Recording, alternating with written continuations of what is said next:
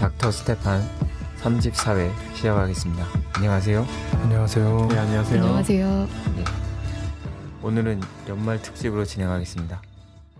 먼저 본론으로 들어가기 전에 철도노조 파업 처리에 대해서 잠깐 짚어봤으면 좋겠습니다. 예. 엊그제 28일 철도노조 김명환 위원장이 조합원 복귀 명령을 내리면서 22일간 8천여 명이 참여한 철도 파업이 종료가 되었는데요. 예. 철도노조는 이번 파업 성과에 대해서 철도를 비롯한 우리 사회 공공재를 민영화해서는 안 된다는 국민적 합의가 이뤄졌다고 평가했고, 정부의 일방적인 정책 수립과 집행이라는 후진적인 관행을 타파하고 공공정책 수립에 있어 사회적 대화와 합의를 우선시하는 새로운 전기가 마련됐다라고 설명을 했어요. 예. 노동계는 전반적으로 수긍하는 분위기지만 향후 남은 과제에 있어서는 의견이 많이 있는 것 같습니다.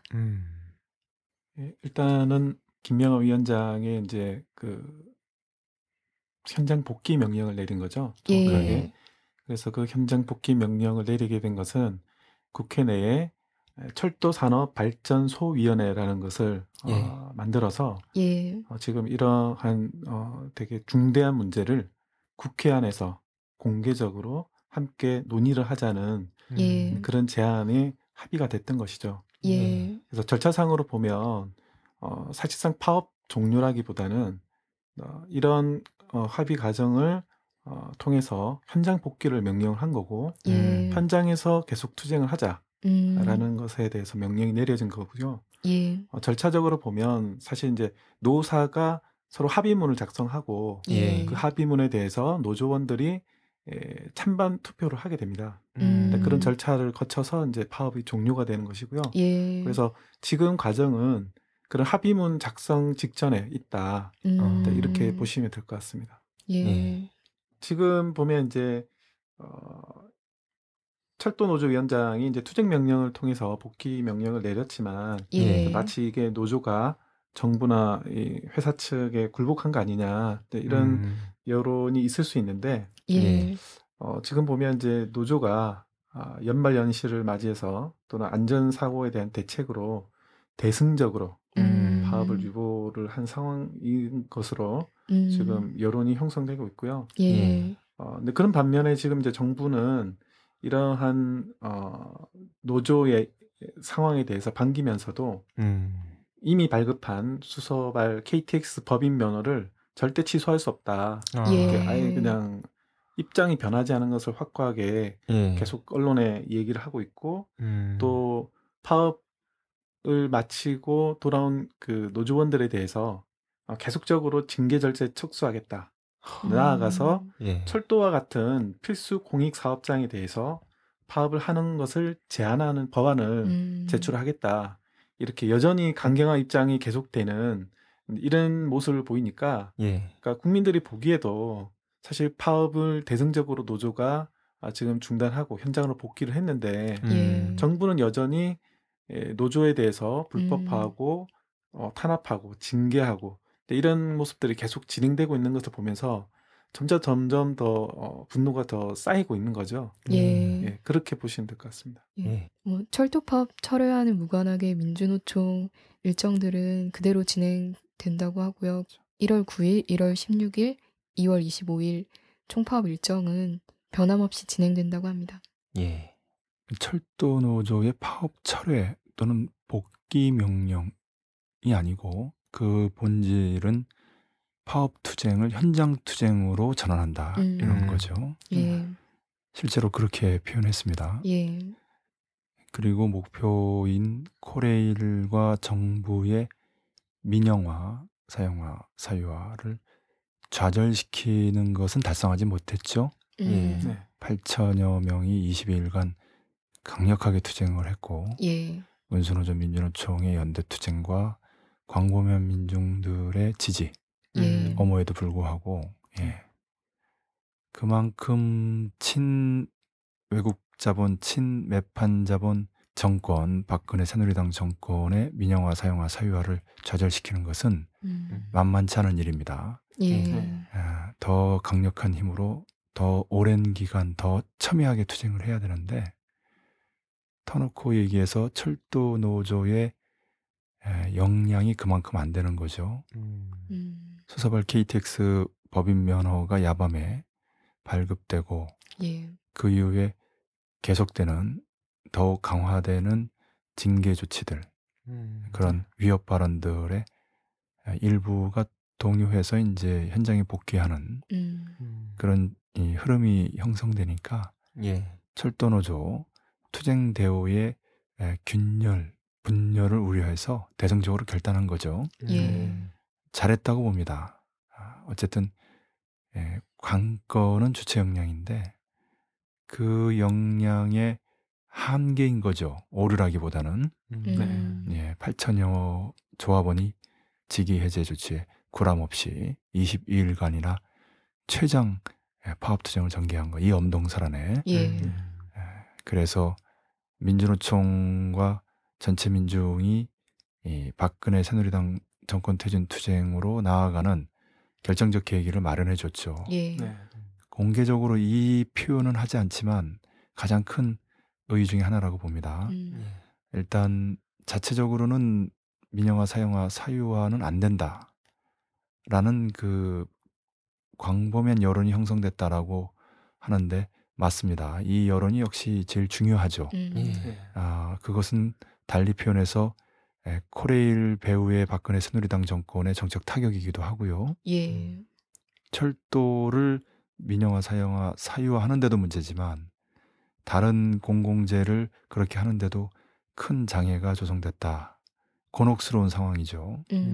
그리고 이렇게 때를 놓치지 않고 대승적으로 결단을 함으로써 대오의 단결을 유지하는 한편 철도노조는 무조건적으로 일방적으로 강경투쟁만을 전개하는 지도부가 아니라는 인상을 확실히 심어주면서 다시 말하면 합리적이고 상식적인 융통성 있는 모습을 보여줌으로써 그렇지 못한 코레일과 박근혜 새누리당 정권이 더욱 옹색해졌다는 거. 경직돼 보이고 포갑적으로 보이고 본질적으로 파쇼적인 모습이죠. 예. 그 대표적인 증거가 이번에 그 합의를 할 때 철도노조 소위만 구성하고 구체적인 내용이 없어요. 가령 민영화, 사형화, 사유화를 반대하는 국민 여론을 반영해서 뭐 긍정적으로 재검토하겠다라든지 또는 이번 파업과 관련해서 일체 징계를 묻지 않겠다든지 뭐 손해배상 포함해서요. 이런 내용이 없어요. 이런 내용이 없기 때문에 청와대가 비준한 거죠. 청와대가 바로 이 핵심 당사자라는 것을 다시 한번 확인시켜준 과정이기도 한데요. 이제 여야 정치인들이 모여서 이 문안을 만드는 데서 여당은 청와대의 철저한 꼭두각시였고 야당은 매우 기회주의적이었어요. 과연 원칙이 무엇이고 그 원칙을 견지하는 측면에서 융통성을 발휘할 지점은 무엇인가라는 기준이 보이지 않는 전형적인 중간 정당, 기회주의 정당의 모습이죠. 그러니까 철도 노조의 대승적인 양보가 없었다면 절대로 이루어지지 않는 합의 맞습니다. 이런 민주당은 새누리당이나 정부를 향해서 원칙을 견지하는 모습이 아니라 철도 노조의 양보만을 실질적으로 강요하는 그런 모습으로 보입니다. 무엇보다도 민영화, 사형화, 사유화에 반대하는 국민들의 여론이 최소한으로라도 추상적으로라도 수렴됐어야 하고 또 일체 징계 조치 처리되지 않고 손해배상 청구되지 않도록 하는 부분이 명시됐어야 마땅합니다. 그런데 그렇게 안 됐어요. 혹 이면 합의가 됐을까? 박근혜 새누리당 입장에서 공공연하게 동의하기 어려우니까 비공식적으로 합의해준 것에 기초해서 복귀가 이루어진 것인가 이건 좀 두고 봐야 되겠습니다만은 현재까지 언론에서 흘러나오는 얘기들은 온통 강경 발언들이에요. 따라서 파업투쟁이 현장투쟁으로 전환되었는데 언제든지 다시 파업 투쟁으로 전환될 가능성이 있다. 당연한 거 아니겠습니까? 이 파업 투쟁의 근본 목적이 민영화, 사용화, 사유화를 저지시키는 건데 그걸 강행하고 가령 면회 취소는 절대 없다라고 한다든지, 또한 이 과정에서 지도부를 비롯한 수많은 노조원들을 징계 조치하고 해직시키고 엄청난 손해배상 청구하고, 그렇게 되면 철도 노조가 갈 길은 하나밖에 없지 않겠습니까? 그래서 이 합의는 그런 의미에서 매우 불완전한 합의다, 얼마든지 깨질 수 있는 합의다라고 얘기하지 않을 수가 없습니다. 그 점까지 보면서 대승적으로 결단한 것 같아요. 철도노조 지도부가 현재까지 일관되게 보여준 모습은 매우 원칙적이면서도 매우 융통성 있는 탄력적인, 다시 말하면 전략적인 원칙을 가지고 있으면서도 전술적으로 매우 융통성 있고 탄력적인, 그래서 뛰어난 리더십을 발휘하고 있는데요. 다 충분히 예견하지 않았을까 싶고요. 마지막으로 짚고 싶은 것은 사전에 철도노조가 이러한 흐름, 다시 말하면 일부 조합원들이 동요에서 복귀하게 되고, 그렇게 되면 파업대오, 투쟁대오가 균열이 가거나 분열될 수 있기 때문에 그것을 차라리 막기 위한 대승적인 결단, 이런 카드를 쥐고 있었다는 증거가 있어요. 그것은 이제 면허 발급을 취소하면 파업을 철회하겠다, 이렇게 발언한 것이 이제 그 하나고요. 또 하나는 그 핵심 지도부들이 민주노총 본부와 조계사와 민주당에 분산됐는데, 여기서 주목되는 건 사무총장 겸 대변인이 민주당에 들어간 거예요. 결국 이 합의문이 민주당을 통해서 새누리당을 거쳐 이제 이루어진 것이기 때문에, 그러면서 실무 중심에 있는 사무총장 겸 대변인이 민주당사에 들어간 것 주목해 볼 필요가 있고요. 그리고 노조위원장이 민주노총 본부에 들어간 점도 역시 민주노총과 충분히 협의하기 위한 의도가 있지 않았나라는 생각이 들고요. 민주노총은 물론 당연히 이 파업 철회 결정 이전에 그 사실을 통보받고 충분히 논의했을 겁니다.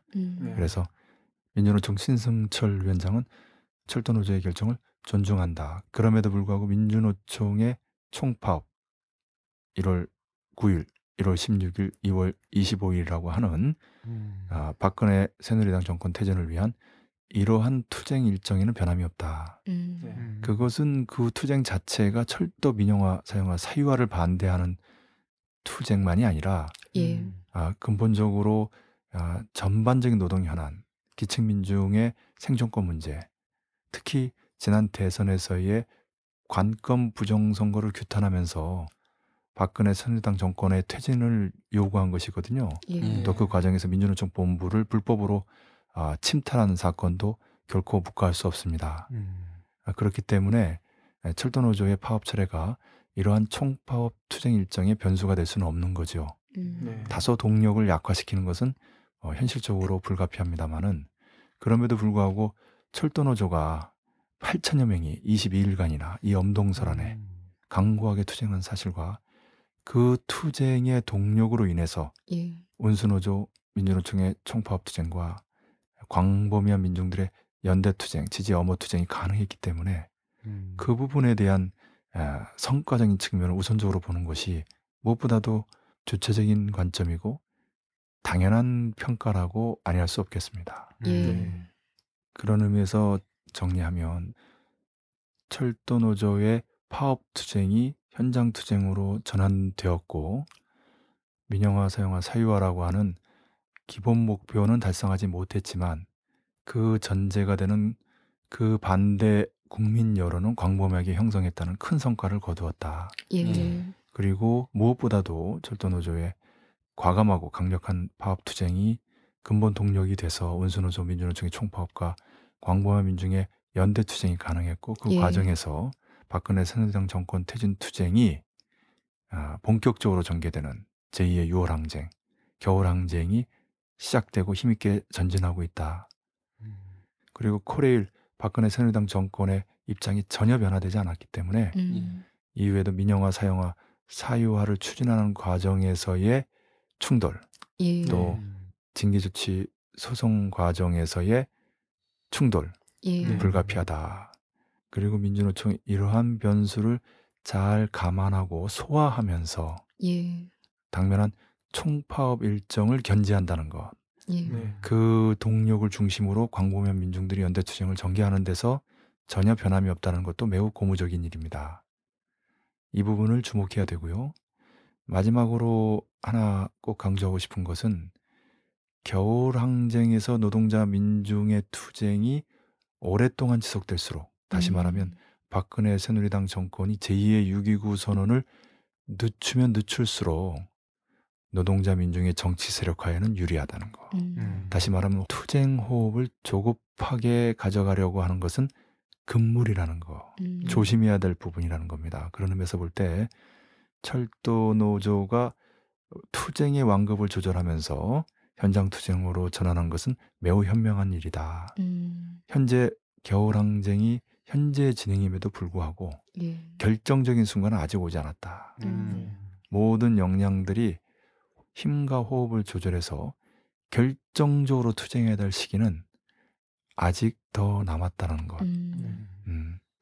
그렇기 때문에 오히려 또 박근혜 새누리당 정권이 뒤통수를 치면서 갑자기 하야 선언을 하는 것, 이런 것이 우려스럽습니다만은 현재까지 하는 거 보니까 그런 머리를 쓸 것 같지는 않네요. 예.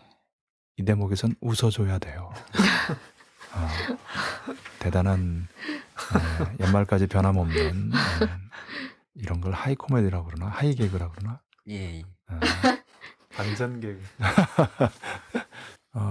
그런 의미에서 바이든 미 부통령이 넬슨 만델라 서거에 우리가 묵념하자라고 청중들에게 제안했듯이 우리도 예. 철도노조의 22일간 8,000여 명의 영웅적인 투쟁이 돼서 박수 한번 보냅시다. 예. 예, 오늘 닥터 스테판 34회는 2013년 코리아 10대 사건을 주제로 진행하겠습니다. 시간 순으로 준비했고요. 먼저 남코리아 5대 뉴스입니다. 첫 번째 사건은 윤창중 사건입니다. 먼저 제가 머리를 빗는 데 대해 국민 여러분과 박근혜 대통령님께 거듭 용서를 빌며 머리 숙여 깊이 사죄드립니다. 그래서 그 동안 시간 보내다가 나오면서 제가 그 여자 가이드의 허리를 툭 두 차례 치면서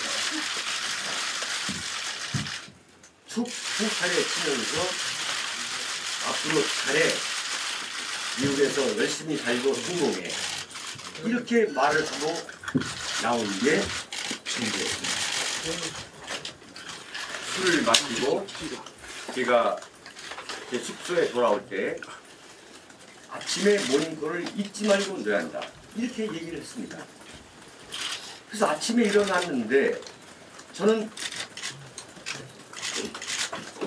제가 약간 일찍 일어나가지고 제가 이러고 있는데 노크 소리가 들렸습니다. 그래서 그 노크 소리를 듣고 순간 이게 무슨 긴급하게 내가 브리핑을 해야 되는 자료를 갖다 주는 거 보고 가보구나 라는 생각이 들었지. 제 가이드가 올 거라고는 상상도 못하면서 황급히 제가 문 쪽으로 뛰어나갔습니다. 속옷 차림이었습니까? 알몸이었습니까? 속옷.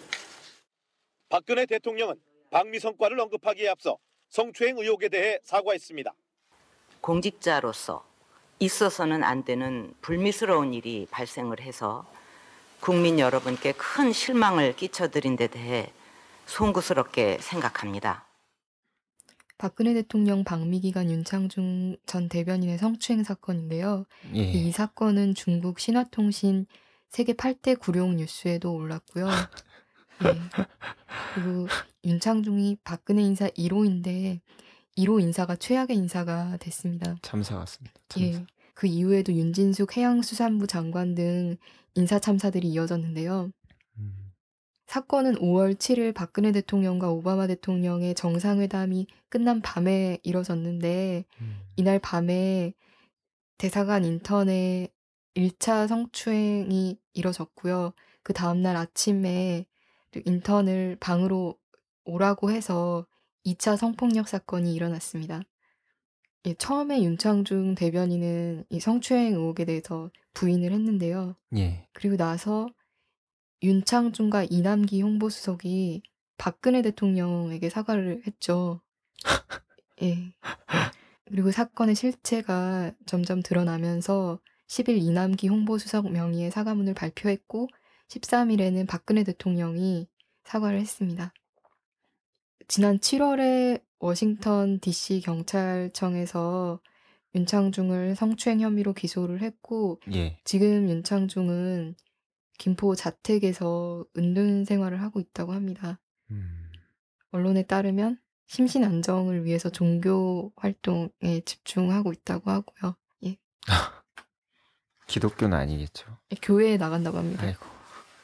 원래 이제 인사가 만사인데 예. 박근혜 정부가 출범한 이후로 3개월 만에 예. 인사 참사가 나지 않았습니까? 그것도 예. 아주 세계 특종으로 지금 기억될 만큼 대단히 예. 충격이 컸고 이때부터 이제 박근혜 정부가 계속적으로 인사 참사가 이어지죠. 뭐 윤진숙 장관이라든지 또 이어서 계속 그 김기춘 비서실장 예. 임명한다든지 박근혜 대통령의 인사 스타일을 예. 보여주는 단면이기도 한데 예.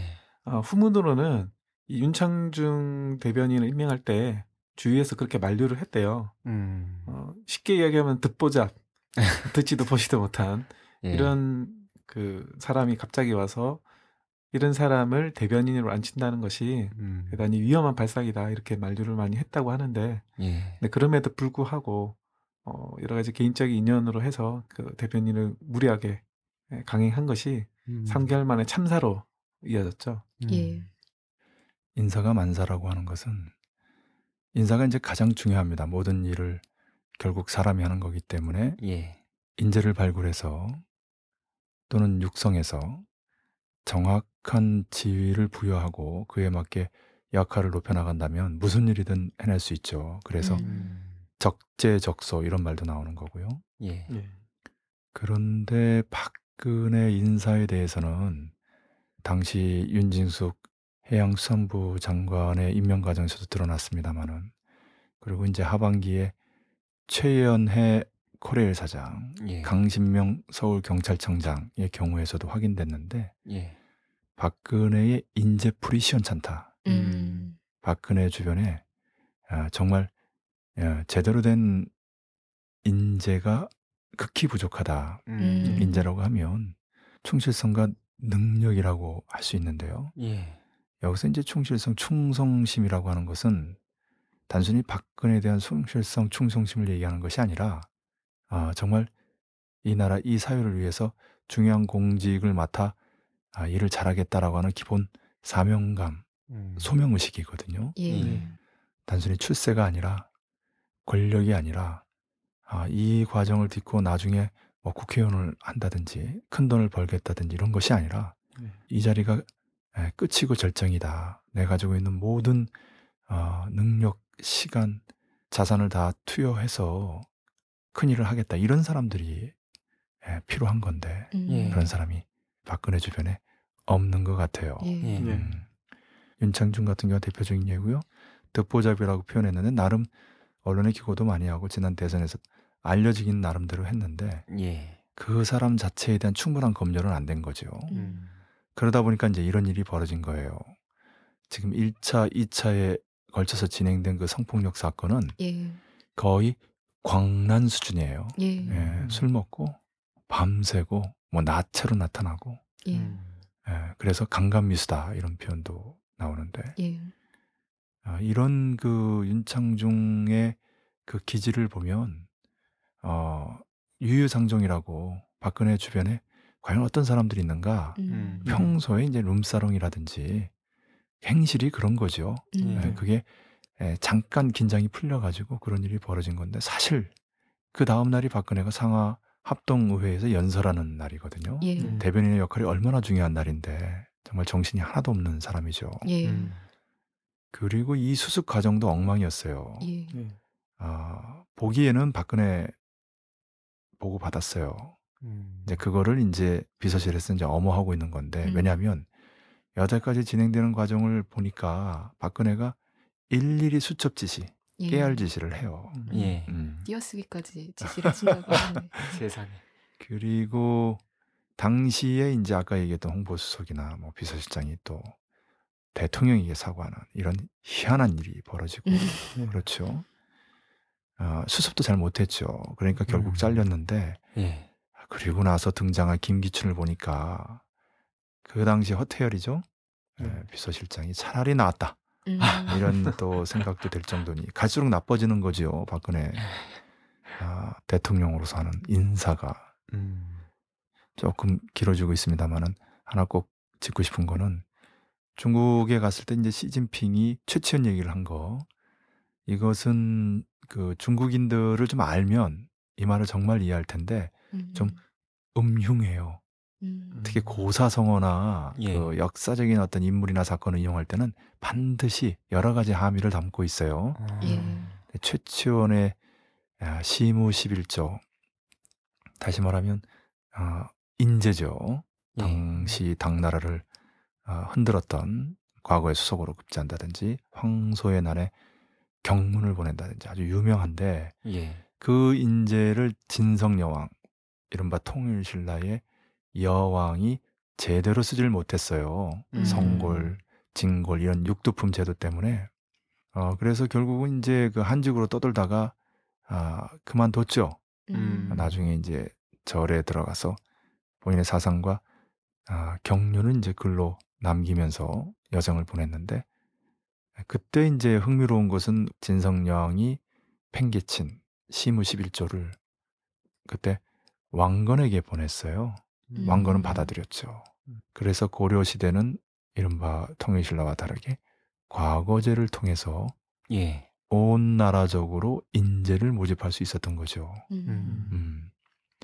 그러고 보면 남측의 이른바 통일신라는 여자 최고 리더가 인재를 등용하지 못하고, 다시 말하면 예. 인사를 망쳐가지고 결국 나라가 망했죠. 예. 그런데 북쪽에서 일어난 왕건이라고 하는 최고 리더는 그런 시무 11조를 받아들이고 인재를 널리 등용하면서 결국 통일이라는 위협을 달성하지 않습니까? 그러니까 남쪽의 여자 리더, 인사 실패, 결국 패망. 북쪽의 남자 리더, 인재가 모이고 결국 통일 위협의 달성. 이런 자연스럽고 합리적인 추리가 일어나도록 하게 만드는 그 키워드가 바로 최치원이에요. 이런 속을 꿰뚫지 못한 박근혜, 동문서답으로 노노의 한 귀절을 인용해서 뭐 처음에는 그 사람 말을 믿었다가 말과 행동이 다르니까 다음에는 행동을 살피게 된다, 이런 말을 해요. 이거는 그전에 미국에 갔을 때 그 오바마가 함께 기자회견하면서 한 얘기 중에 그 이런 말이 있다라고 하면서 내 말을 듣지 말고 내 행동을 봐라 라는 말을 받아가지고 한 말이에요. 이제 북이 예. 말과 행동이 다르다, 신뢰할 수 없다라는 얘기를 노노로 인용해서 오바마 말을 배경에 깔고 준비해둔 말이죠.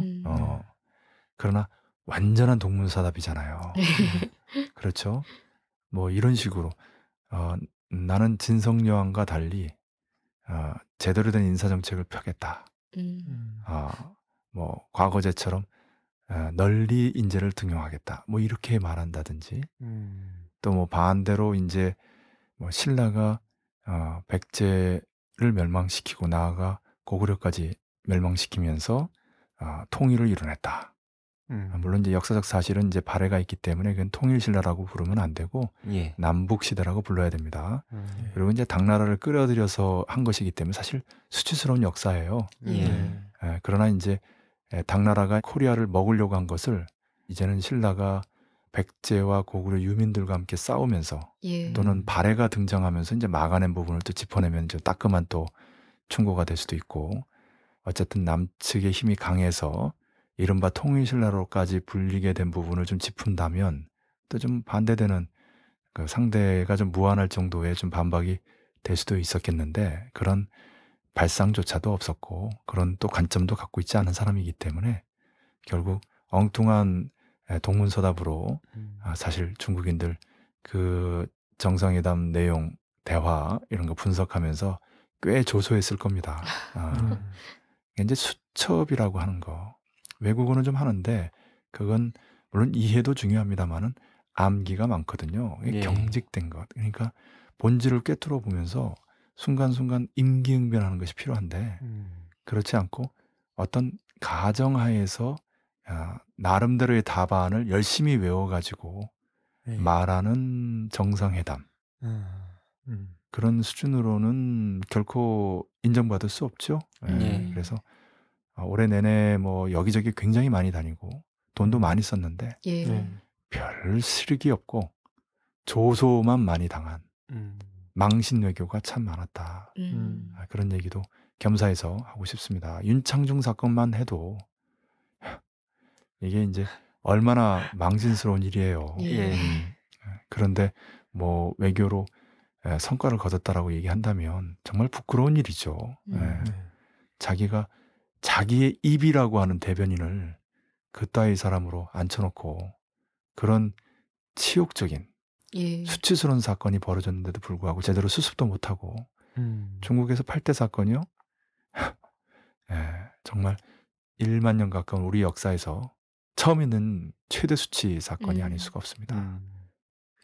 예, 두 번째 사건은 NLL 대화록 논쟁입니다.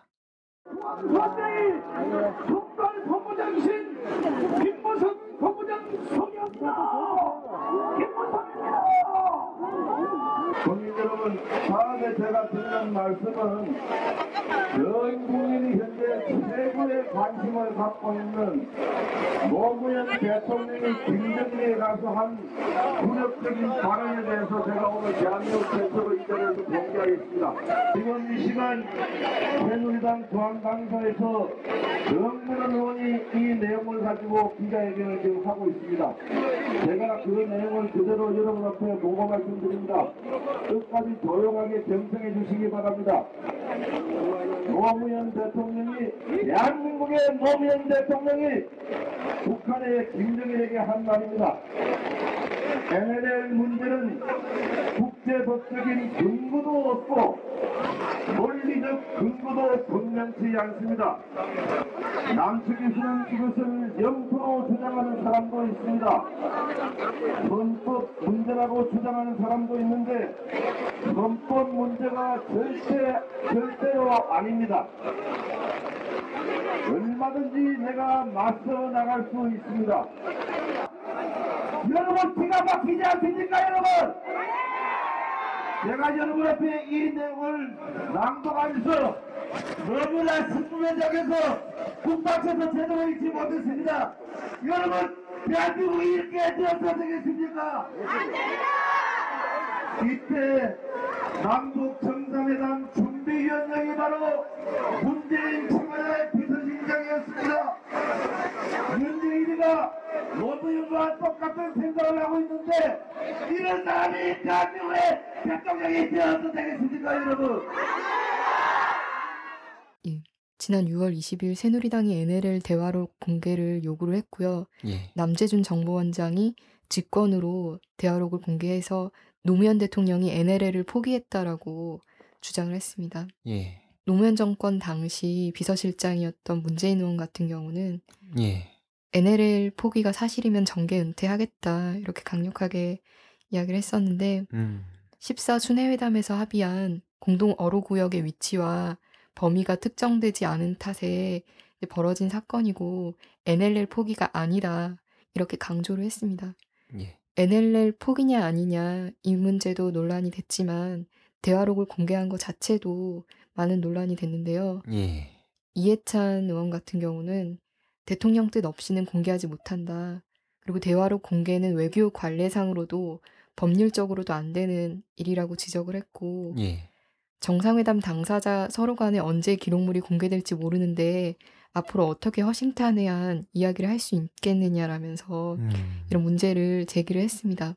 예. 그 이후에도 NLL 대화록 원본을 공개하는 이런 과정들이 있었는데 결국 국가기록원에는 대화록이 없었습니다. 예. NLL 대화록 관련해서 또 관련된 중요한 인물이 새누리당 김무성 의원인데 예. 지난 대선 과정에서 박근혜 대선 후보 캠프 총괄 선대 본부장을 김무성 의원이 맡았었는데 대선 직전에 부산 진구 서면 합동 유세에서 NLL 대화로 관련 발언을 한 적이 있어요. 예. 그 내용을 그대로 읽어내렸는데 최근 나온 보도들을 보면 NLL 대화록 유출 관련해서 김무성 의원이 무혐의라고 결론 내렸습니다. 예. 사실 언론에 공개된 것만 봐도 김무성 의원이 지난 6월 26일 새누리당 당 최고 중진 연석회의에서 지난 대선 때 이미 내가 그 회의록을 다 입수해서 읽어봤다. 그걸 몇 페이지 읽다가 손이 떨려서 다 못 읽었다. 이렇게 말한 내용이 언론에 보도되기도 했었거든요. 예. 그래서 이제 이 NLL 대화록 논란의 본질은 이제 가장 심한 이제 이게 기록물의 성격, 대통령 기록물이냐. 예. 아니면 국정원이 그거를 받아 쓴 국정원 소유물이냐 이게 가장 이제 큰 쟁점이었고 예. 이제 그 논란에서 이제 학계에서는 그 한국 기록학회 회장인 이승휘 명지대 교수는 이렇게 말했습니다. 예. 아, 정상회담 내용을 생산한 것은 두 정상이고 그리고 국정원은 이를 기능적으로 옮겨 받았을 뿐이기 때문에 예. 사실상 이것은 대통령 기록물에 해당한다라는 학계의 입장도 나왔거든요. 예. 근데 여전히 이제 그거는 이제 청와대 지시를 받아서 국정원이 일방적으로 언론에 발표를 하게 된 거죠. 근데 그러면서 이제 논란이 커졌는데요. 예. 아, 국정원의 대선 개입 문제로 국정원이 아주 곤란한 입장에 처했던 상황이었어요. 이때가 예. 이를 출구 전략으로 NLL 논쟁을 부각시키고 예. 또 새누리당과 청와대가 이 문제로 전국을 바꾸기 위해서 예. 전격적으로 NLL 논쟁의 불씨를 스스로 지피게 되는 과정이 아니었나 이렇게 봅니다. 이 NLL 그 대화록 논쟁과 관련해서 이제 몇 가지 짚을 것은 이제 대선 전에도 있었고 대선 후에도 있었고 예. 정권의 위기를 타개하기 위한 수단으로 이용했다는 거고요. 네. 그게 이제 남해 대통령이 북의 최고 리더와 만나서 나눈 대화록이거든요. 네. 예, 그러니까 이걸 공개하는 순간 그 신뢰가 깨지죠. 예. 박근혜가 무엇보다도 신뢰를 강조하는 사람인데 말과 행동이 달라요. 그러니까 우리가 박근혜의 행동을 보게 되잖아요. 예. 웃어줘야 돼. 아까 그 면허를 언급했기 때문에 요즘 내가 너무 옆구리를 찌르고 있어요. 그 다음에는 이런 얘기를 하고 싶어요. 남이 하면 스캔들이고 자기가 하면 로맨스라고. 예. 왜 수구 보수 세력이 개혁 보수 세력보다 못한가? 예, 다시 말해서 이제 새누리당이 민주당보다 못한가? 이것은 예. 적어도 민주당은 남이 하면 스캔들, 자기가 하면 로맨스라고 할 정도로 얼굴이 두껍지는 못해요. 그러니까 사실 새누리당이 그렇게 나오면 그냥 지적하는 정도고 적당히 비판하는 정도고 그걸 강력하게 쏘아붙이면서 뭔가 국면을 반전시키고 이렇게 하지는 못해요. 예. 예. 민주당의 국회의원들이 모두 박지원 같다면 그렇게 할 텐데 예. 박지원 한 사람뿐인 것 같아요. 보니까 뭐 장하나라든지 양승조라든지 좀 있긴 합니다만은 극소수다. 그리고 진보 세력과 개혁 보수 세력의 차이는 개혁 보수 세력과 달리 진보 세력은 대안을 제시한다는 겁니다. 그래서 아직 그 역량이 충분치 못하니까 대안에 대한 청사진이 구체적이지 못하고 예. 그리고 다른 세력보다도 훨씬 더 단결이 중요하기 때문에 그런 과제를 실현하는 것 다시 말하면 대안 정치 세력답게 대안과 단합을 이뤄내는 이런 양대 과제를 실현할 때 다시 말하면 혁신하고 단결할 때 진보 세력이 범국민적으로 대한 정치 세력으로 우뚝 설 것입니다. 예. 다시 돌아가서요. 김무성처럼 절대로 봐서는 안 되는 대화력을 보고 어, 언론에까지 떠벌린 사람이 무혐의 처리되잖아요. 예. 야당 의원을 쓰면 절대 그렇게 안 되죠. 예. 남재준도 마찬가지입니다. 오죽하면 미국 신문에 국가기밀을 공개하는 정보원장 이렇게 네. 보도가 났겠어요. 예. 역시 노무현 정권의 정보원장이 이 정도로 나왔으면 새누리당 가만히 안 놔뒀죠. 네. 예. 민주당은 이제 비판 좀 하고 놔두는 거예요. 그래서 김무성도 별일 없고 남재준도 별일이 없어요. 네. 이게 이제 국민 눈에는 엄청나게 무능한 모습으로 보이는 거고 네. 민주당이 지지율이 바닥을 기는 이유 중에 하나죠. 근데 이제 여기까지만 얘기하면 닥터 스테판이 아니기 때문에 아까 최치원 얘기했듯이 북에서 이걸 어떻게 볼까 이렇게 추리해 보면 두 가지로 봐요. 하나는 잘 됐다.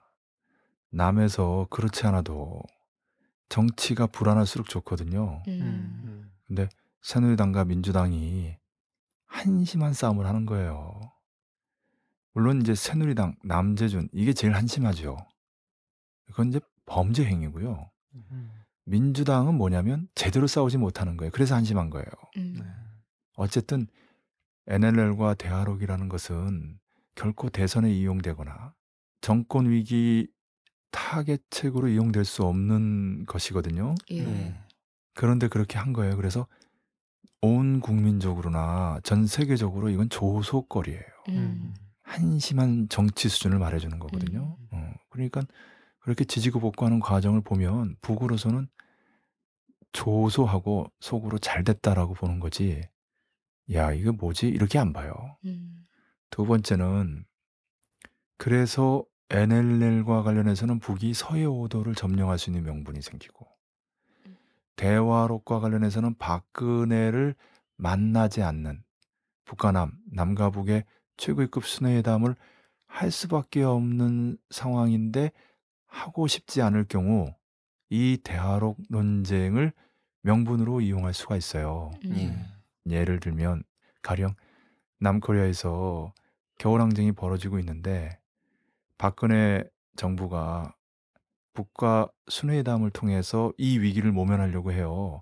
그래서 어떻게 용케 그런 분위기를 잘 만들어서 북에 전격적으로 제안했을 때 북이 그걸 받게 되면 남의 겨울항쟁이 멈추게 돼. 그러면 남의 겨울항쟁을 밀어주기 위해서 이 순회담을 거부해야 되는데 그 명분 중에 하나로 돼요. 대화록을 공개한 것은.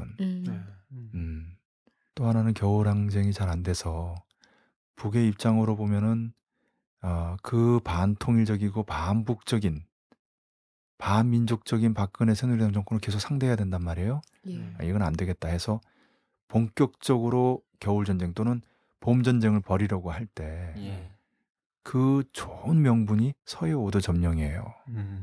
이제 통일대전 3단계 첫 단계라고 제가 누누이 강조하지 않았습니까? 물론 추리입니다만은. 그럴 때 NLL 논쟁은 다시 말하면 북과 남, 남과 북의 최고 리더들 노무현 대통령과 김정일 국방위원장이 합의한 거란 말입니다. 14선을. 그래서 NLL 문제를 공동 어로구역으로 해결하자. 서해 평화지대로 해결하자라고 하는 합의를 한 거예요. 14선으로. 그거를 남측에서 이렇게 깨버린 거 아닙니까? 만신창이를 만들어서 그냥 단순하게 14선은 우리는 인정할 수 없다 이렇게 얘기하는 게 아니라 만신창이로 만들었어요. 그래가지고 북의 입장에서는 아무런 양심이나 약속을 어기는 것 같은 그런 가책이 없이 서해오도를 점령할 수 있는 명분을 지어준 거예요. 남재준이. 박근혜가, 이명박이, 김무성이. 그래서 정말 대단한 이른바 대통령들이고 대단한 측근들이에요. 그래서 참 이런 그 관점에서 이렇게 전국을 보면 어떻게 저렇게 북에 이롭게 행동할까. 정말 이적 행위를 하는 것은 남의 대통령들이고 그 측근들이라는 거. 다시 한번 이 NLL 대화록 논쟁을 통해서 확인합니다. 예, 세 번째는 아로 내란음모 사건입니다. 이 도둑놈들아! 저 사건! 잠깐 먼저. 예, 계속 불평과 행사하실 겁니까? 내가 한 번은 전역이다 이렇게 폭력적으로 생각하고 있어요. 지난 8월 28일 정보원이 전격적으로 진보당 경기도당 간부들과 이석기 의원을 고발한 사건인데요. 예. 정보원 주장에 따르면 이석기 의원이 책임자로 있는 지하혁명조직 아로가 대한민국 체제 전복을 위한 목적으로 합법, 비합법, 폭력, 비폭력적인 모든 수단을 동원하여 남한 사회주의 혁명을 도모했다는 것인데요. 예. 특히 5월 12일 아로 성원들이 마포구 합정동의 모 종교시설에 모여서 경찰서, 지구대나 무기고, 통신 유류시설 등 국가기관 시설 파괴를 모의하고 인명살상 방안을 모의했다고 주장했습니다. 예. 이후 이석기 의원은 국회에서 체포 동의안이 가결이 돼서 구속수사를 받게 됐고요. 나머지 주요 관련자 3명도 수사를 받게 됐습니다. 지금 현재 재판이 진행 중이고요. 정보원에서 이제 가장 강력한 근거로 되고 있는 제보자의 진술이 계속 번복되고 바뀌고 있다는 것이고요. 예. 또 하나는 이제 정보원이 이 사건을 급조하는 과정에서 증거로서 허술한 부분이 계속적으로 나타나고 있는 것입니다. 우선 그 제보자가 지금 이 조직 명칭을 RO라고 이렇게 진술을 했는데요. 예. 정보원에 가서 처음 진술서에 따르면 이 RO라는 명칭이 없습니다. 다른 이름으로 이렇게 이 조직 명칭을 진술한 것이 최근에 또 밝혀져가지고 도대체 이 제보자의 진술이 어디까지 진실이고 어디까지 거짓이냐 이런 그 진실성 여부가 계속적으로 법정에서 공방이 되고 있고요. 뿐만 아니라 이제 정보원에서 제출한 여러 가지 증거로서 불충분한 것들이 속속 드러나고 있습니다. 또 이 아로 사건은 결국은 통합진보당 해산 청구까지 가게 됐는데요. 예. 그 지난 11월 5일날 정부는 통합진보당 해산 심판 청구안을 국무회의를 통해서 통과시키고 헌법재판소에 통합진보당 해산 심판을 청구를 하게 됐죠. 예. 그리고 이 과정의 가장 큰 배경으로 됐던 것이 바로 이 아로 사건입니다.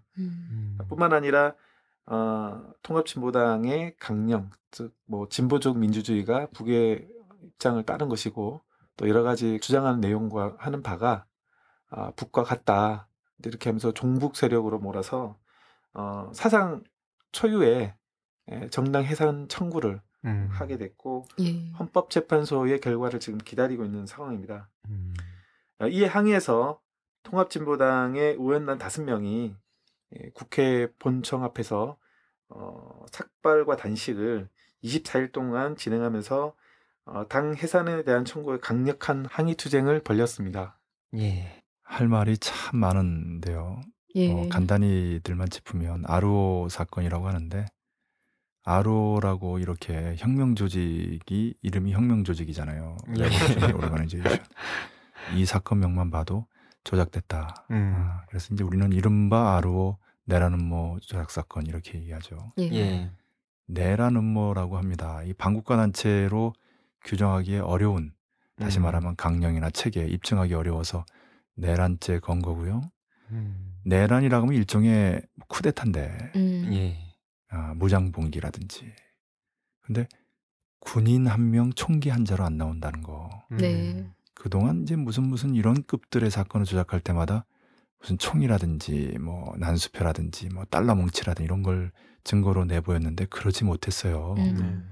그리고 이제 초반에는 이제 뭐 북과 연계다 뭐다 해서 별 얘기 다 나왔는데 결국은 그 연계 없다고 검찰이 기소조차 못했어요. 그러면 북과의 연계가 없이 남의 일부 세력이 내란을 일으킬 수 있는가? 이건 상식적으로도 맞지 않는 거죠. 예. 가령 뭐 북이 전쟁을 일으켰는데 남에서 봉기했다. 이게 이제 정보원 또 김관진 국방부 장관까지 언급했던 그런 맥락인데요.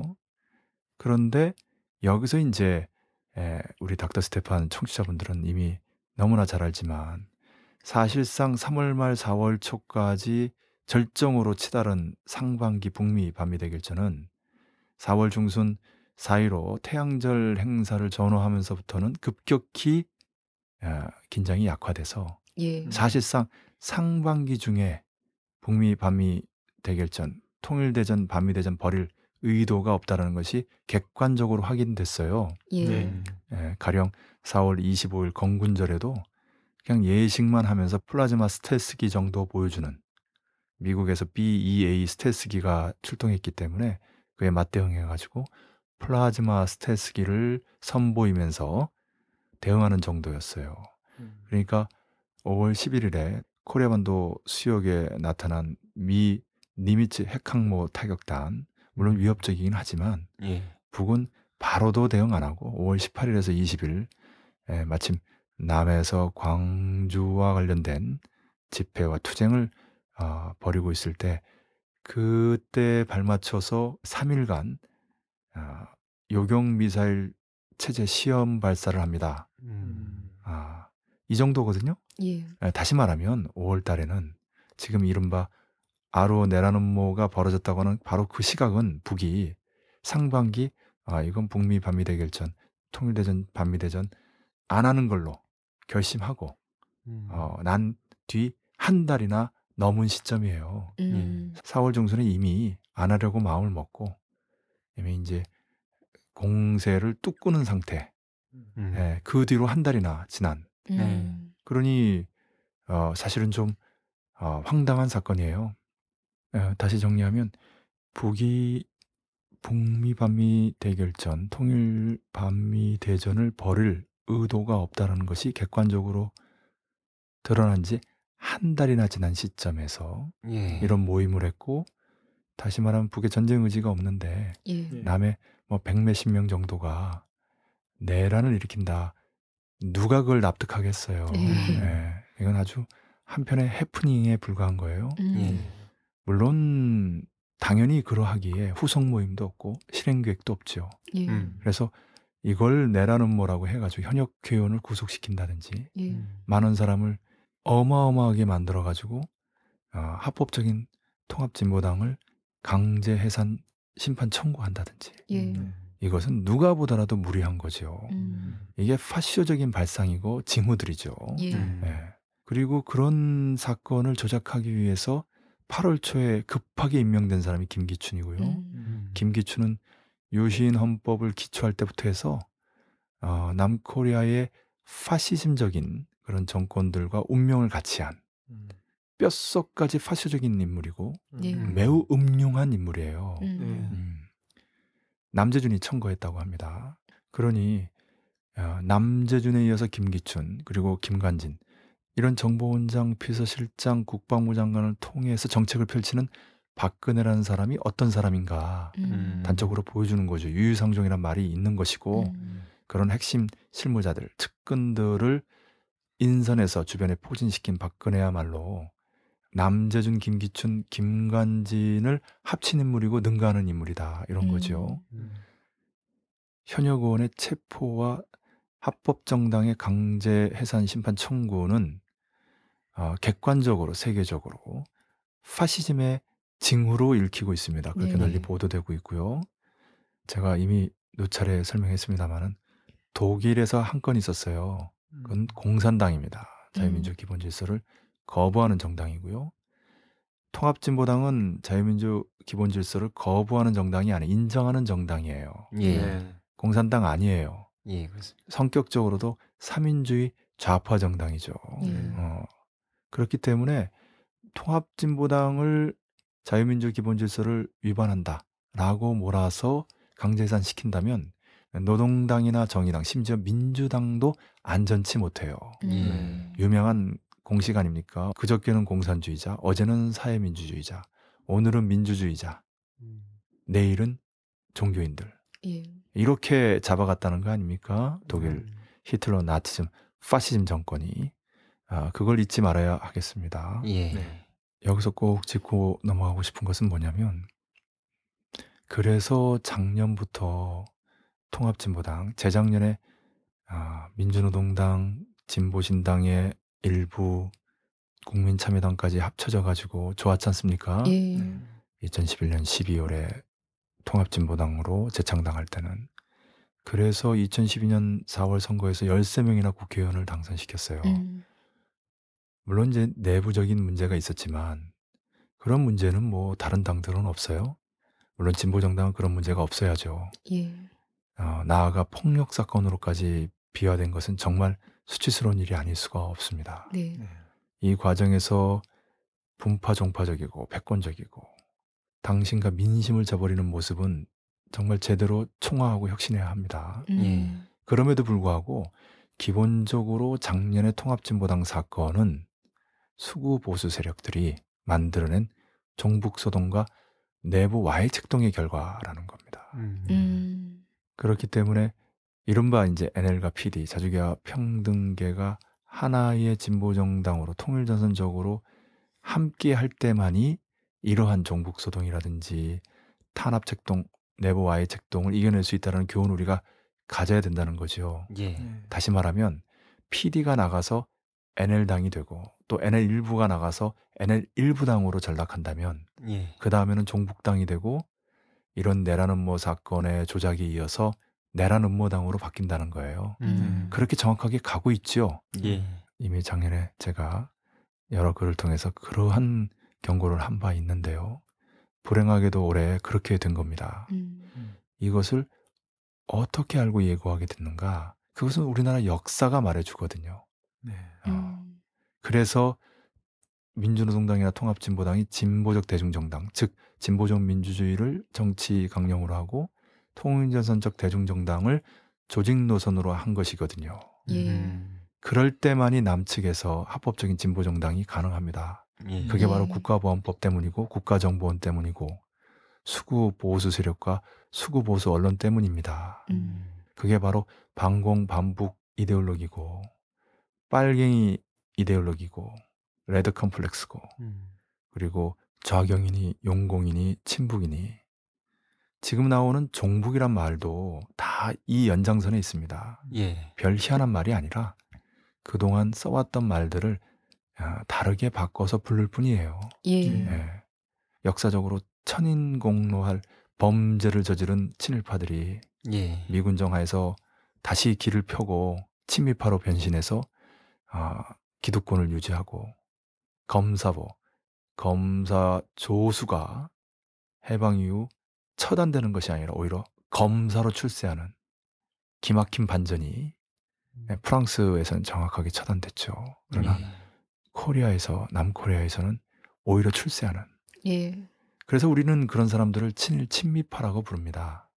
그런데 그 반민족적이고 반민주적인 친일 친미파들이 감히 민족적이고 민주적인 애국인사 민주투사들을 종북이라고 매도하는 거거든요. 인류 역사상 이런 매도 이런 말장난은 없습니다. 제가 강조하고 싶습니다.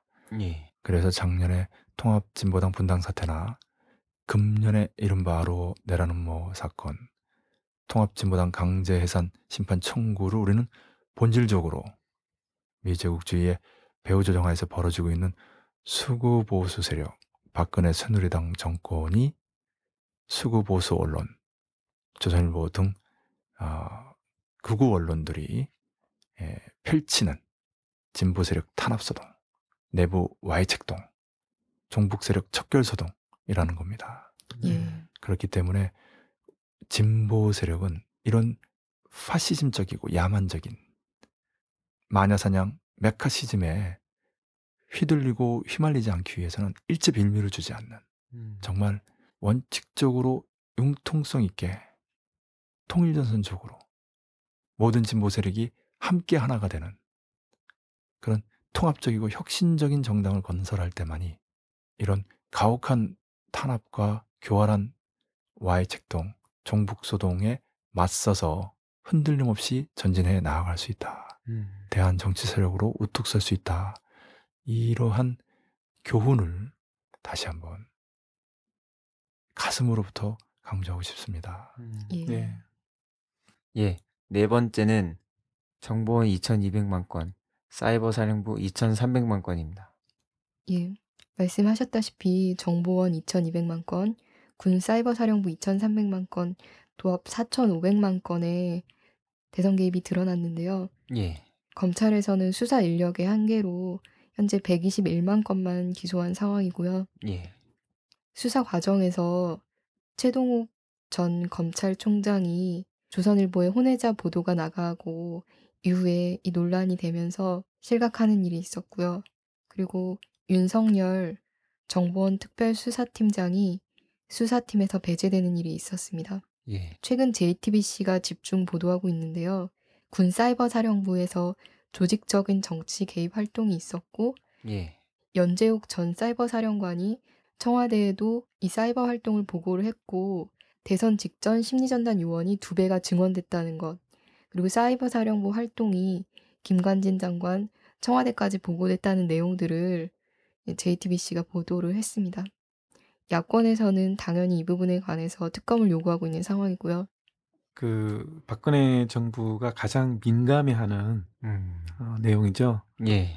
대선 과정에서 불법 선거에 대한 증거들이 확정이 된 과정에서 아까 말씀하셨다시피 그 과정에서 최동욱 검찰총장이 그리고 예. 윤석열 정보원 특별수사팀장이 예. 항명성으로 이렇게 자리를 내놓게 되는 과정이 있었죠. 예. 그리고 특히 이제 이 최동욱 검찰총장이 실각하는 과정을 보면 이것과 관련해서 새로운 쟁점으로 과연 이 혼외자 정보를 어떻게 알았는가와 관련해서 그 청와대 조 비서관이 조이제 서초구청의 이 실무자에게 전화를 직접 걸어서 예. 그 최동욱 검찰총장의 아들이라고 지목된 사람이 신상명세를 다 파악을 했다는 거죠. 예. 그러니까 이게 불법이라고 예. 밝혀져서 예. 결국은 조 비서관도 청와대를 그만두고 또 조이제 서초구청 담당관도 이것과 관련해서 불법성이 인정이 돼서 재판을 받는 그런 과정이 있는데요. 예. 결국은 이게 이제 조선일보를 통해서 발표는 됐지만 그 배후가 청와대라는 것이 최근에 확정적으로 이렇게 밝혀진 거죠. 예. 예. 그래서 이 전체적으로 뒤에 정보원이 앞장을 쓰고 있지만 뒤에는 청와대가 일일이 하나하나 다 배후로서 지시를 하고 예. 특히 이런 자기가 임명한 검찰총장을 낙마시키는 일까지도 예. 서슴지 않고 대단히 민감하게 반응했던 그런 과정으로 보입니다. 예. 2,200만 건, 2,300만 건 이렇게 이제 버릇됐다가 합계 4,500만 건 이렇게 김 처장이 얘기하니까 새롭네. 예. 그리고 좀 느낌도 확 달라요. 예. 아무리 사이버 강국이지만 사이버 부정선거의 규모는 해외 토픽감이죠. 기네스북에 오를 감이에요. 네. 일부에서는 1억. 그렇죠. 예, 이제 드러난 것만 예. 이 정도인 거고 아이고. 이제 빙산의 일각인 거죠. 예. 오죽하면 이제 121만 건만 도저히 이제 인력이나 시간이 부족해서. 예. 근데 재판부도 이런 식으로 이제 자꾸 변경하면 끝이 없으니까 이제 더 받아들여지지 않는. 그러니까 이제 야당의 특검 요구가 불가피한. 예. 예. 예, 누가 보더라도 특검으로만 이거는 진실을 밝힐 수 있다 이렇게 되는 거죠. 그 다음에 이제 지적하고 싶은 거는 이제 3.15 부정선거 때문에 이승만 대통령이 하야했죠. 예. 이승만은 이제 단독 후보였어요. 야당 후보가 급사하는 바람에 이제 이기붕과 장면의 대결에서 이기붕이 당선되려고 엄청난 부정선거를 하는 바람에 득표수가 투표 숫자보다 많은 거예요. 이런 정도의 부정선거. 예. 그래가지고 이제 결국 이기붕 일가가 이제 자살하고 이기붕을 사퇴시키는 정도로 수습하려다가 결국 이제 걷잡을 수 없이 번지니까 하야하고 하와이로 망명하고 이렇게 되는 사건 아닙니까? 87년에 전두환이 임명한 대의원들이 노태우를 대통령으로 선출하는 그래서 광주 학살 원흉이 또 다른 원흉에게 대통령 권좌를 넘기는 그런 6월 10일을 기점으로 6월 항쟁이 이제 터지게 된 것인데요. 예. 그렇게 최소한의 절차적 민주주의, 부르주아 민주주의의 ABC도 지키지 않았던 노태우를 보면 바로 박근혜가 연상이 됩니다. 예. 다시 말씀드리면 3.15 부정선거의 이승만이나 절차적 민주주의를 무시한 노태우나 모두 오늘의 박근혜의 모습이라는 겁니다. 그러니까 이제 지난 12, 19 부정선거인 것이고 최소한의 절차적 민주주의조차도 지키지 않았다는 거예요. 이명박 정부의 핵심 기관인 정보원과 국방부사나 사이버사령부가 4,500만 건이나 드러난 것만. 이것은 누가 보더라도 지난 대통령 선거가 공정하게 민주적인 절차를 지키면서 진행이 되다고 할 수 없는 거죠. 그래서 관건 부정선거라고 하는 것이고요. 올 12, 19, 1주년 때 국내뿐만 아니라 해외에서도 동포나 유학생들이 나서서 대선 관건 부정선거 인정할 수 없다 이렇게 집회하고 시위한 거 아닙니까? 그래서 121만 건도 문제지만 4,500만 건이나 이렇게 양적으로 충격적이기 때문에 천문학적인 숫자이기 때문에 박근혜 정권의 정통성, 도덕성이 완전히 실추된 거죠. 그래서 박근혜 새누리당 정권이 이런 관건 부정선거의 증거를 가지고 하야를 요구하는 그런 민중들을 폭력으로 탄압할 수도 없고 그렇다고 해서 어떤 다른 조치도 취할 수 없는 그런 전후좌우 완전히 포위되어 있는 사면초가의 상태에 있다. 이렇게 말씀드릴 수 있겠습니다. 여기서 이제 또 하나 중요하게 짚어야 될 점은 지난 대선 부정선거 당시에 박근혜는 후보였다는 것이고요. 대선에서 관건 부정선거를 저지른 것은 이명박 정권이에요. 그렇습니다. 그 정보원이고 그 국방부 내 사이버사령부 아닙니까? 그러면은 박근혜가 대통령으로 취임한 이후 그 부정선거의 범죄자들을 처벌하면 돼요. 근데 그렇게 못하는 거 아닙니까? 오히려 최동욱 같은 사람들을 쳤지요. 찍어내기를 했지요. 그러니까 그것은 무엇을 의미하는가? 이것은 한마디로 얘기하면 박근혜가 이명박한테 책이 잡혀 있다는 거예요. 사실 작년 총선 전후로 해서 새누리당이 완전히 박근혜 당으로 바뀌는 것을 이명박 당시 대통령이 용인했어요. 그것은 당연히 이명박과 박근혜가 거래를 했기 때문이죠. 역사적으로 그런 거래는 이명박의 퇴임 후 안전을 보장해주고 다시 말하면 이명박이 임기 내내 저질렀던 온갖 부정부패, 가령 4대강 사업 같은 경우 30조에 최소한 20% 커미션, 검은 돈 6조 원. 보통 일반적인 상식적인 추리거든요. 6m의 비밀 그래가지고 많은 얘기들이 나오는데 그런 엄청난 부정축제, 다시 말하면 국가를 수익 모델로 삼았던 이명박 대통령의 온갖 비리들. 처음에 박근혜가 이명박과 후보 경선할 때 BBK하고 도곡동 땅에 대해서 문제 제기하지 않았습니까? 도곡동 땅이 누구 땅이냐? 검찰은 이미 다 알고 있습니다. 알고도 왜 덮고 있습니까? 만만한 상대가 후보로 뽑힐 날을 기다리고 있는 것입니다. 떳떳하다면 하늘이 두 쪽이 나더라도 내 땅이 아니라고 말할 것이 아니라 검찰에 동의서만 갖다 주면 됩니다. 지금 피한다고 검찰이 계속 입 다물고 있겠습니까? 주가 조작으로 수많은 사람들에게 피해를 준 BBK는 누구의 회사인가? 오늘 아침 신문에 실제 주인이 우리 당의 모 후보라는 비밀 계약서까지 있다고 나왔습니다. 그럼 박근혜가 정권, 권력을 잡고 나서 이명박에 대해서 지금 본인의 정통성을 위협하는 대선 부정에 대해서 한마디 말도 못하고 있다.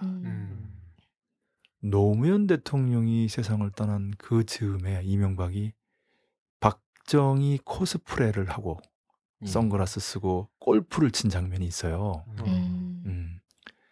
이것은 뭐냐면 여차하면 폭로해버리겠다. 너하고 나는 같은 배를 탔다라는 것을 보여주는 시위거든요. 이명박은 그 정도 머리를 쓰는 사람이에요. 박근혜가 완전히 코가 끼어가지고 찍소리도 못하고 있는 거죠. 그런 점만 봐도 박근혜 새누리당 정권은 언제 침몰할지 모르는 난파선이고 그 이른바 박근혜 카리스마라는 것도 종이호랑이에 불과하다. 그런데 표창원 전 교수가 얘기하듯이 사후 정범이다 이거예요. 1년 동안 이 문제를 처리하지 않으면서 오히려 최동욱, 윤석열 찍어내기를 한다든지 만천하에 드러난 부정선거의 증거들이라든지 징후들을 은폐하기에 급급한다든지 이것은 법적으로 어느 누구도 부정할 수 없는 객관적인 범죄들이에요. 그렇기 때문에 박근혜는 대통령도 아니지만 설사 대통령이라고 하더라도 이 범죄 사실로부터 자유롭지 못한 거지요. 기소돼야 된다는 거예요. 처벌돼야 된다는 겁니다. 하야 정도가 아니라는 거지요. 그래서 법률적으로 처벌돼야 될 사람인데 정치적으로 하야하면 처벌되지 않을 수도 있지요. 이승만처럼. 그것도 때가 있는 거죠. 너무 늦어지면 그렇게 안 되는 거지요. 또 심지어 선친의 전철을 밟을 수도 있지요.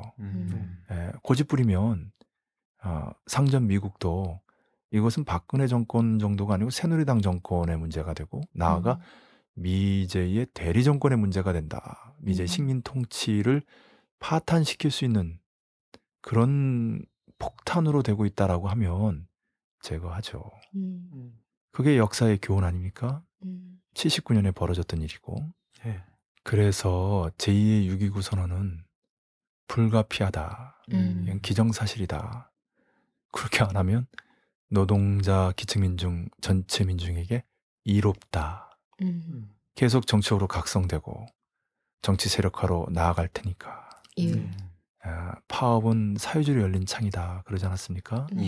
항쟁은 전체 노동자, 민중의 정치적 각성, 정치 세력화로 열린 길이다. 그렇기 때문에 그 조기 수습하려고 할 거예요. 태국의 잉락 총리가 국회 예산 조기 총선 수습하려고 시도했던 것처럼 노차 최근에 강조했던 내용입니다. 다섯 번째는 철도 총파업과 겨울항쟁의 시작입니다. 오늘까지 돌아오지 않은 7,843명의 살아가는 직원들을 해초리를 둔 어머니의 찢어지는 마음으로 지지해제할 수밖에 없었습니다. 수서발 KTX 면허 발급을 통한 코레일 민영화 사형화가 발단이 됐는데요. 철도노조에서 12월 9일 파업을 시작해서 아까 초반에 이야기했듯이 28일 조합원 복귀 명령을 내리기까지 22일간 최장기간 파업을 진행했습니다. 그 과정에서 철도노조 지도부를 무리하게 잡아들이려고 민주노총 본부를 5천여 명의 경찰들이 불법으로 침탈했고요.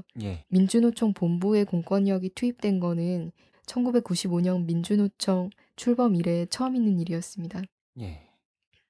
민주노총 침탈로 민주노총에서는 박근혜 정권 퇴진 투쟁을 선언을 했고요. 12월 28일 10만 총파업을 시작으로 1월 9일, 1월 16일 그리고 박근혜 정권 출범 1주년이 되는 2월 25일 국민 총파업을 벌이겠다고 선언을 했습니다.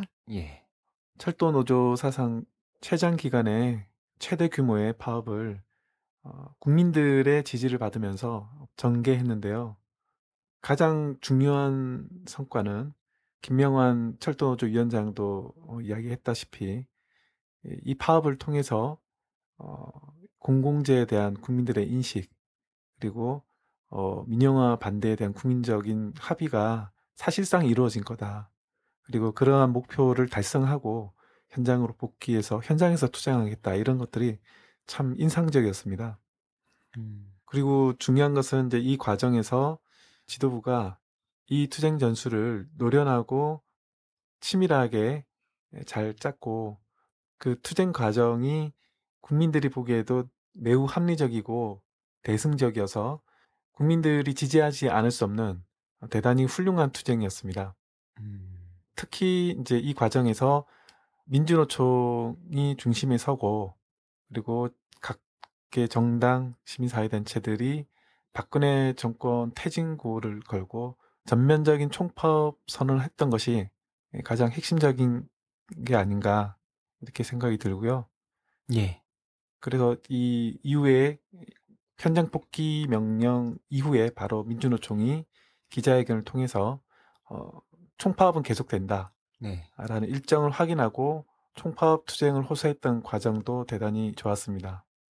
이미 그 서두에서 충분히 말씀드렸기 때문에 여기서는 이제 정리하는 의미로 몇 가지만 짚겠습니다. 네.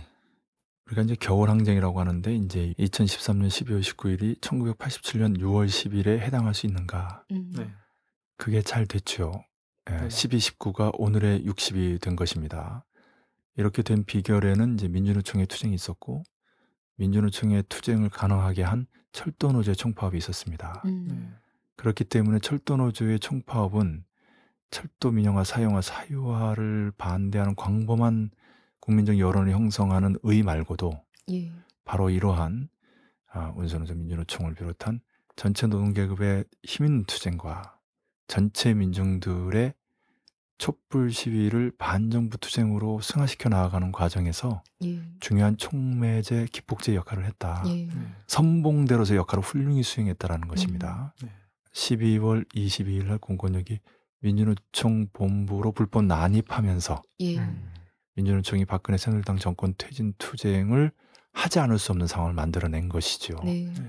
그래서 이어진 12월 28일 민주노총의 총파업, 범국민 걸기대회, 촛불집회 시위가 박근혜 새누리당 정권 퇴진, 예. 박근혜 하야라, 새누리당 해체하라, 정권 해체하라 이런 구호 속에서 힘있게 진행될 수 있었던 것이죠. 10만 명이나. 네. 이것은 봄, 가을이었으면 수십만 명이었습니다. 네. 그래서 12, 19를 오늘의 60으로 만드는 이 겨울항쟁을 제2의 6월항쟁으로 만드는 첫 단계가 아주 훌륭하게 수행된 거죠. 초과달성한 겁니다. 예. 네, 철도노조의 공이 매우 크지요.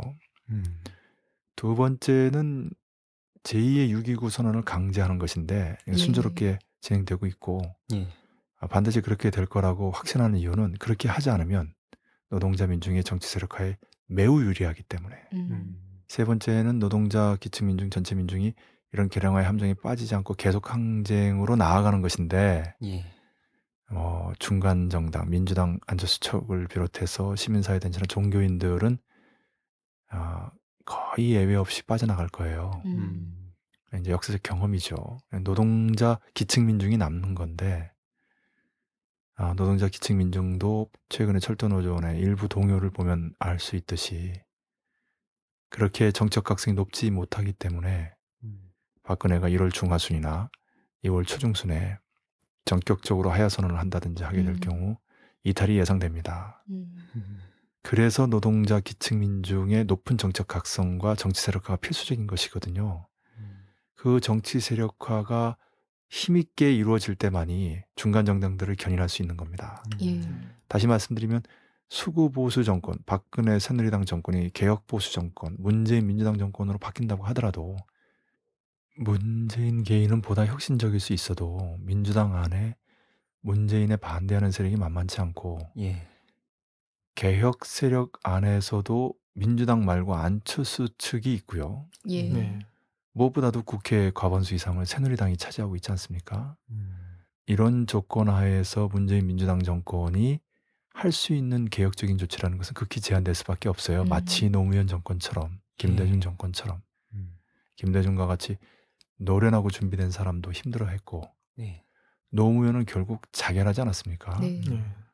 그런 피해 교훈을 잘 새겨서 문재인 민주당 정권이 잘하기 위해서라도 노동자 기층 민중의 정치 세력화가 필수적입니다. 그렇게 해서 새누리당은 누르고 개혁 정치 세력 중에 안철수 측이든 민주당 내 일부든 동요하는 세력을 견제할 수 있는 그런 힘 있는 노동자 기층 민중의 정치 세력화가 무엇보다도 필수적으로 필요한데 지금 박근혜 새누리당 정권이 갑작스럽게 하야 선언을 한다 그러면 충분히 준비되지 않은 상태에 뒤통수를 얻어맞는 것이거든요. 그러면서 볼 때 지금 철도노조를 비롯한 민주노총이 호흡을 2월 25일까지 관통해서 여유 있게 가져가는 것은 매우 바람직하다고 봅니다. 조급하게 1, 2주일 안에 승부를 본다든지 한 달 안에 승부를 보겠다라고 생각하는 것은 말려들기 쉽습니다. 그런 의미에서 여러 가지 준비를 미리 잘 해놓을 필요가 있는데 그중에 하나가 거국, 중립, 내각 안입니다. 박근혜가 하야 선언을 했을 때 그래봐야 국무총리가 이양받는 새누리당 정권이고 지난 이명박 정권처럼 정보원과 사이버사령부가 또다시 관건 부정선거 안 한다는 보장이 있는가. 더구나 이런 정권과 밀착해서 수구보수 언론들이 또 역시 언권 부정선거, 언론을 통한 부정선거를 하는 것이거든요. 또 이와 밀착해서 매판 재벌들의 도움을 받아서 금권 부정선거를 벌이는 거거든요. 그래서 이명박 정권이 부정부패를 하는 것은 이명박 개인의 축제도 있지만 다음에 새누리당 정권을 창출하는 데서 필요한 돈을 마련하는 측면도 있다는 겁니다. 이런저런 이유들을 볼 때 거국 중립 내각이 아니라면 다음 선거를 믿을 수가 없다. 이렇게 힘있게 주장해야 됩니다. 지난 87년에 거국 중립 내각 나오긴 했지만 일부의 구호에 불과했고 그게 관철되지 않았기 때문에 역시 그 12월 대선이 엄청난 부정선거 속에서 이루어진 것입니다. 우리나라 국민들은 매우 너그럽기도 하지만 역사적으로 엄청난 부정선거를 겪었기 때문에 웬만한 부정선거는 부정선거로 치질 않아요. 그래서 이번에 4,500만 건, 이 숫자가 그래서 중요한 겁니다. 부정선거는 4,500건을 해도 부정선거지만 4,500만 건, 엄청난 천문학적인 부정선거 숫자가 3.15 부정선거를 연상시키는 것이고 이런 절차적 민주주의를 깡그리 무시하는 것이 6월 10일에 간접선거로 장충채권에서 노태우를 대통령으로 선출하는 그것을 연상시키는 것이거든요. 부르주아 민주주의, 절차적 민주주의의 근간을 뒤흔든 이번 사건은 그래서 개혁보수는 말할 것도 없고 양심과 식견이 있다면 수구 쪽에 있는 사람들도 인정할 수 없는 거거든요. 해외에서는 완전한 조롱거리고 웃음거리고요. 그런 의미에서 다시 강조하면 제2의 60은 훌륭하게 달성하고 제2의 629는 충분히 가능한데 문제는 개량화의 함정을 뛰어넘어 계속 항쟁할 수 있는가, 계속 전진할 수 있는가라는 겁니다. 여기에서 관건은 노동자 기층민 중에 정치 세력화라는 것.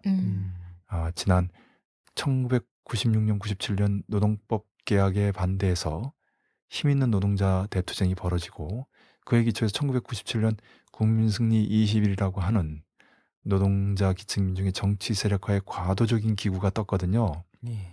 그 힘의 기초에서 2000년에 민주노동당이 출범한 겁니다. 그렇기 때문에 이른바 NL과 PD, 자주계와 평등계가 다 같이 하나의 당으로 굳게 뭉쳐서 정치활동, 정당활동을 전개할 수 있었던 것이고 2004년에 10명의 국회의원을 배출하는 쾌거를 이루게 된 겁니다. 그 점을 잊지 말아서 이번에 노동자들의 총파업 비롯한 기층민중 전체 민중의 항쟁이 계량화로 유실되지 않고 정치 세력화로 결실을 맺어서 진보적 집권, 대한 정치 세력을 창출할 수 있는 계기로 되어야 한다. 이 투쟁이 조직화로 이어져야 한다는 것을 다시 한번 강조하고 싶습니다.